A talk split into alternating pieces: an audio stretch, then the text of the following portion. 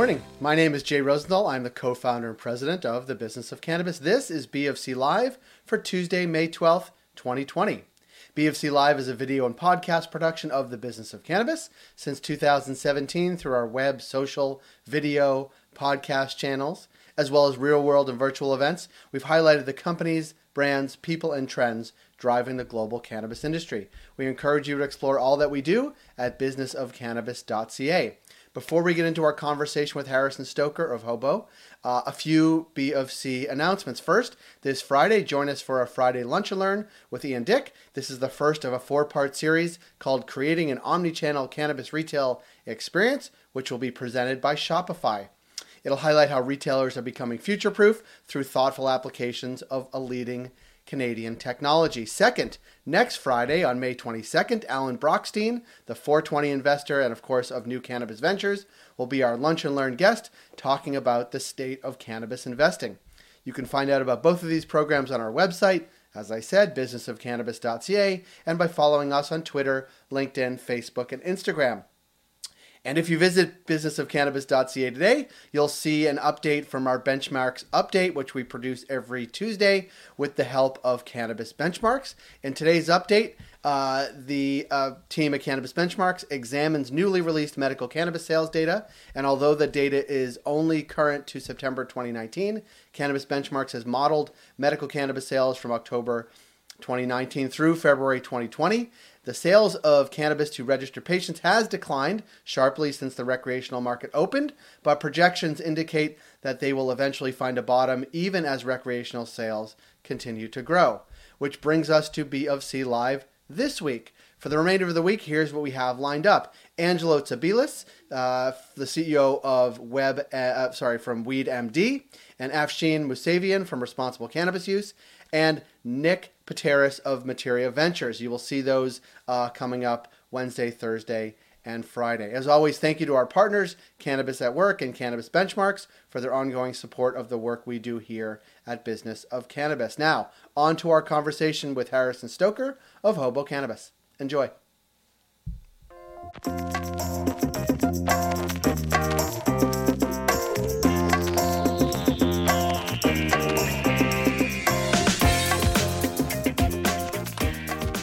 Harrison Stoker, thanks for being here. Thanks, man. Nice to be here. Well, it's uh, it's a pleasure, and um, I will start with this. That uh, this conversation, the impetus of it is that uh, I think closest to my house, there's going to be a new hobo, and so I wanted to make sure that I knew you guys because it's going to be my local haunt on Bloor and Dovercourt in Toronto. Yeah, one of many in the GTA that we're pretty excited about, uh, coming hot off the heels of uh, opening in Timmins, Ontario this morning, coincidentally, uh, which would be the northernmost legal cannabis store in Ontario. I like it. I, that's a good moniker. Yeah. Uh, it's funny you should say that. I was once in, um, I once went to Yellowknife, and they claim to be have the northernmost Ethiopian restaurant in the world. Awesome. I mean. I don't know what you're in Yellowknife for, but it sounds uh, awesome. Uh, well, ironically, to talk about um, cannabis, tourism, cannabis, comma, tourism, comma, and people who go to Yellowknife to see the Northern Lights. That was or it. Ethiopian food, apparently. yeah, right. That's right. I mean, it's a long way to go to eat Ethiopian food, but uh, but now I can say that I did it. Um, yeah. uh, I want to talk about Hobo. So you've been open uh, in both BC and Ontario. Um, I wanted to hear, sort of hear the timelines of those things. But are there differences in each market that are either regulatory or how consumers sort of think about cannabis? Yeah, big time. I mean, both really. Let's start with regulatory because uh, you know that's obviously the most amount of fun. Uh, it's the best thing to talk about. right. um, yeah, I mean, we we're so we're from Vancouver, uh, but we've been in Toronto for nearly five years by way of Donnelly Group with uh, pubs like Walrus and Belfast Love, and Taxes, some other businesses, um, and so we've been in the liquor game for over 20 years that's what kind of motivated us to get into cannabis retail in the first place. Uh, and uh, and we felt like we were we are experts in aligning leases and licenses. Uh, but cannabis is a whole other has been a whole other thing, um, and it's been interesting um, to really learn the differences uh, from a regulatory perspective. We're actually in market in Alberta as well, um, and you know, from a, from a policy perspective, as it relates to you know cannabis retail terms and conditions, uh, and how uh, strict those are, as in you know how much fun shit can you do. Um, in BC, it's pretty hard nosed. In Alberta, it's pretty wild west. In Ontario, it's somewhere in between, and uh, it's relatively ambiguous. And so it's pretty interesting for us, kind of navigating um, the regulatory framework and and uh, being from BC probably enabled us. Um, you know, we had to learn the lessons uh, hard, hard, the hard lessons first, um, and uh, and so it feels like a little, it feels a little smoother in, in Alberta and in, in, Ontario. Um, but BC is also a really interesting market. It's arguably um, the one that was most challenging for uh, cannabis retailers to penetrate um, it was our backyard, and if we weren't going to be the ones uh, to move quick uh, in that market, then we probably weren't going to stick around. And we did. We figured it out. Um, so BC is a bitch. Alberta is pretty fun, and Ontario's somewhere in between from a regulatory perspective. Um, does that translate to uh, customers? No, not necessarily. I mean, you've got uh, all your same sort of profiles, uh, cannabis uh, customer profiles in, everywhere. BC obviously has a sort of heightened level of uh, awareness and expertise with cannabis, um, you know, with the, the, ever so famous BC Bud uh, and the incredible industry that was here previous to, to recreational or, or non-medical. Um, but in Ontario, you've got a really sophisticated customer uh, as well. Absolutely. Um, the nice thing about the sophisticated customer in Ontario is they love stuff from BC. and we're from BC. So we've got this really great inroad um, uh, that we've definitely capitalized on. We've got some incredible relationships with BC LPs. Um, and even other things like BC craft breweries and stuff, and, and we we really kind of really jive on on uh, on our cross discipline uh, skill set, and I think that really comes through uh, to the customer for sure. So lots of differences is the short answer. Yeah, uh, thinking about um, Ontario specifically because um, uh, while you said it's sort of in between somewhere on the regulatory side between Alberta and BC, it's been I think behind both of them on the ramp up of, of retail for sure. Uh, but that that has been a slowdown, but not a complete halt to sort of the expansion that has already been planned here, including for Hobo. Like, how has that expansion been over the past six, eight, you know, nine, 12 weeks that are sort of in shutdown mode of, of lots of things? But, but has that slowed the progress or are things sort of on track as you saw them or somewhere in between in terms of new stores opening in this province?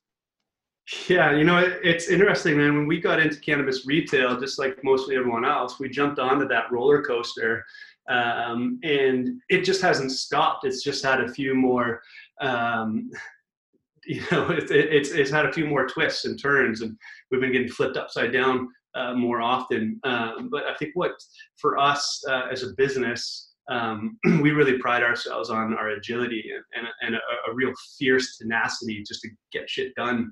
Um, and so we were always equipped for this. Um, and, and because we came from, from liquor, uh, which is a similarly uh, challenging market um, that has got a lot of twists and turns uh, and, and, a real need uh, to be nimble.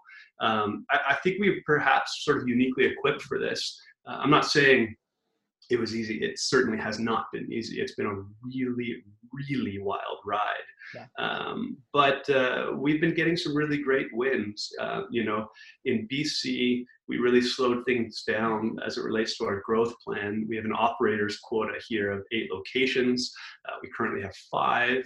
Um, and uh, we just decided to be a little bit more picky choosy about the uh, remaining three.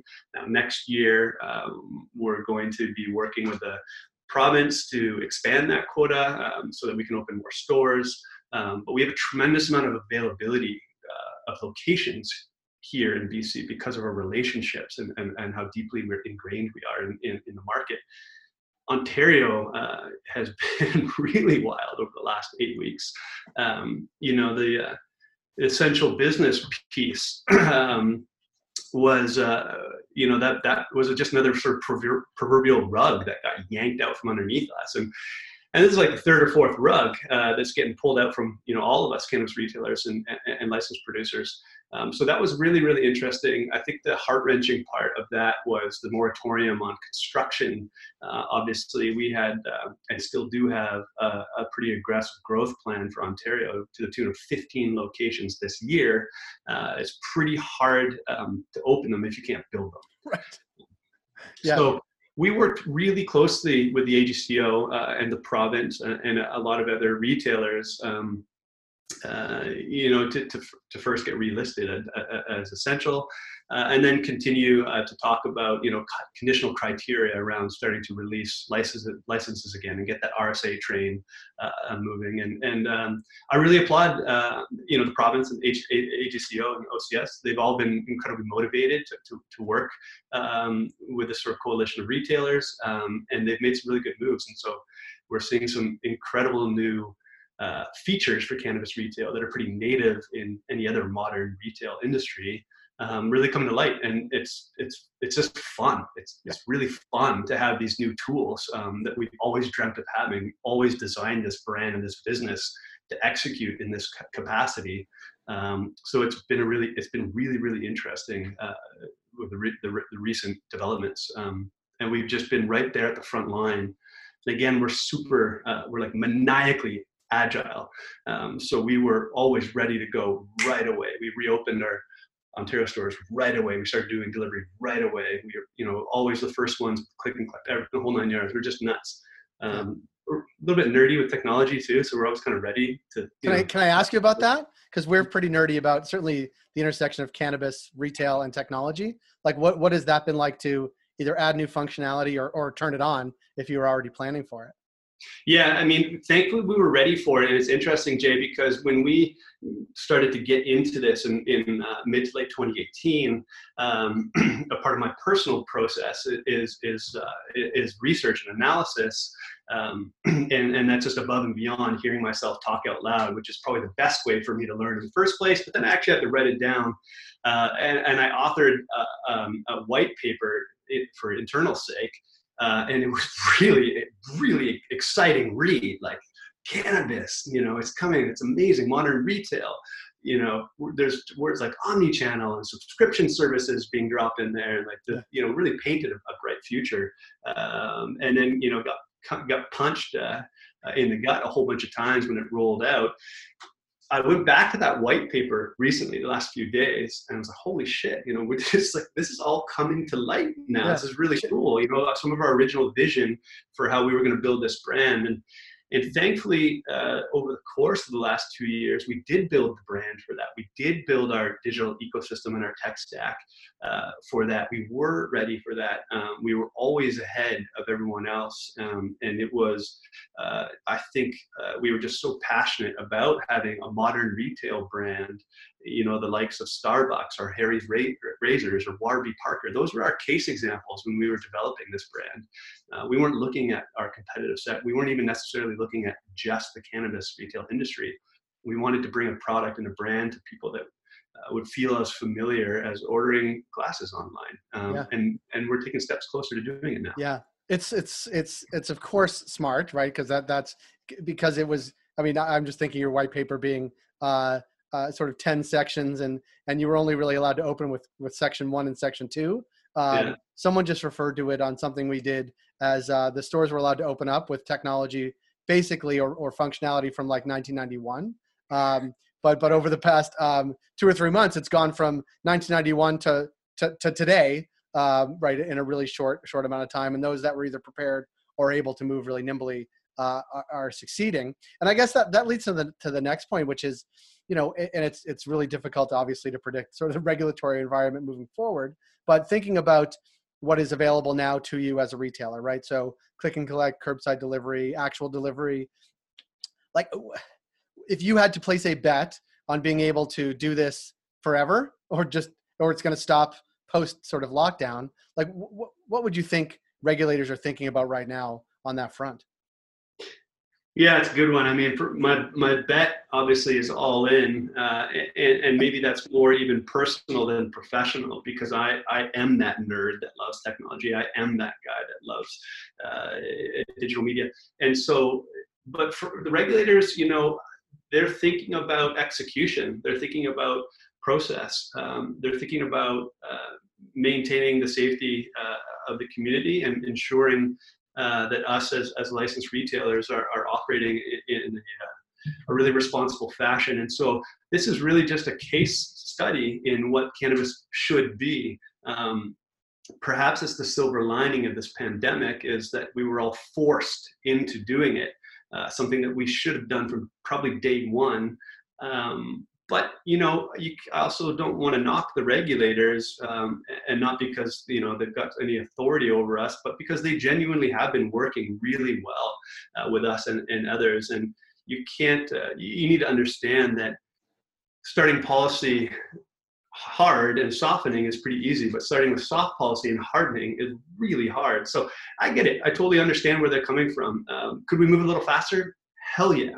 Could we have done it before a pandemic? Absolutely.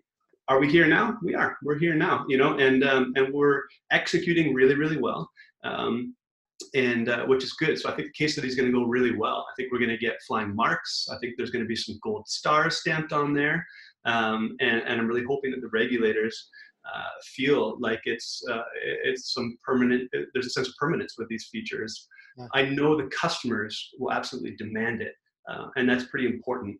Um, and that you know a customer uh, is also constituent, uh, and there's some buying power there um, to kind of keep these things alive. So uh, a lot of fingers crossed, a lot of knocking on wood. Um, more rain dancing for you guys there than us in Vancouver because it's sunny as hell. Um, but uh, yeah, we're hoping they're going to stick around. We're, we're actually in some really healthy talks with the government, uh, the BC government here about uh, similar features, inclusive of, of, shipping even too, because um, there's a lot of people that have got uh, a real need uh, for cannabis that can't access it. Uh, specifically today, uh, those who are seniors um, really shouldn't be, you know, out, out in the public forum. It, it's, it's really dangerous. So even delivery might not be enough. and and um, absolutely in, in areas specifically those that are rural uh, where there isn't a store that might have a you know 10 or 20 kilometer delivery radius they need to get products shipped to them so we're having some really good conversations um, with policymakers right now uh, about continuing to push the needle in a really safe and respectful manner. Yeah, it's interesting because um, well, you think it, it's it's taking over where retail is in, in real life, like non-cannabis retail is already there, and sort of adhering to that here. Um, but but also thinking about um, what the future may hold. It, it it's changed the business considerably, certainly for Hobo and other retailers.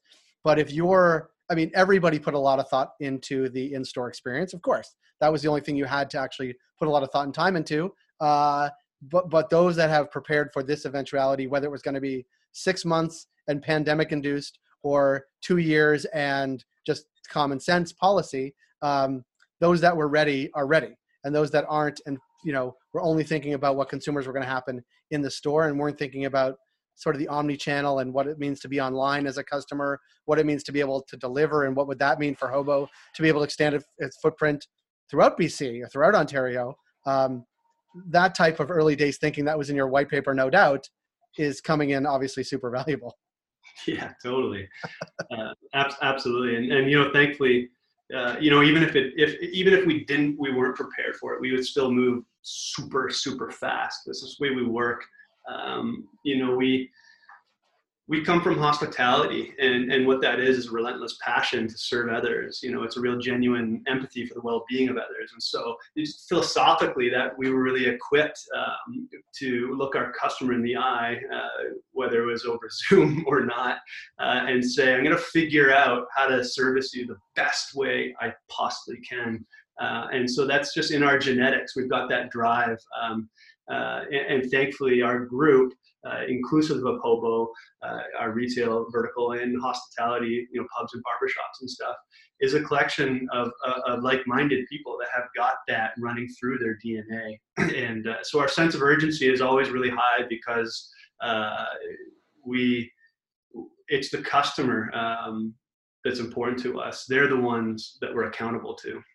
Yeah, it's look. I I love I love the story. Love the passion. Love the the foresight and and love sort of the nimbleness in which you guys are operating right now. Harrison Stoker, thanks for being here today. Uh, thanks for all that you guys are doing, and I can't wait to go to uh, Bloor and Dovercourt, which is uh, about a six minute walk away to visit Hobo. Cheers. Nice Great. to talk with you today. Thanks, Harrison. Talk to you soon.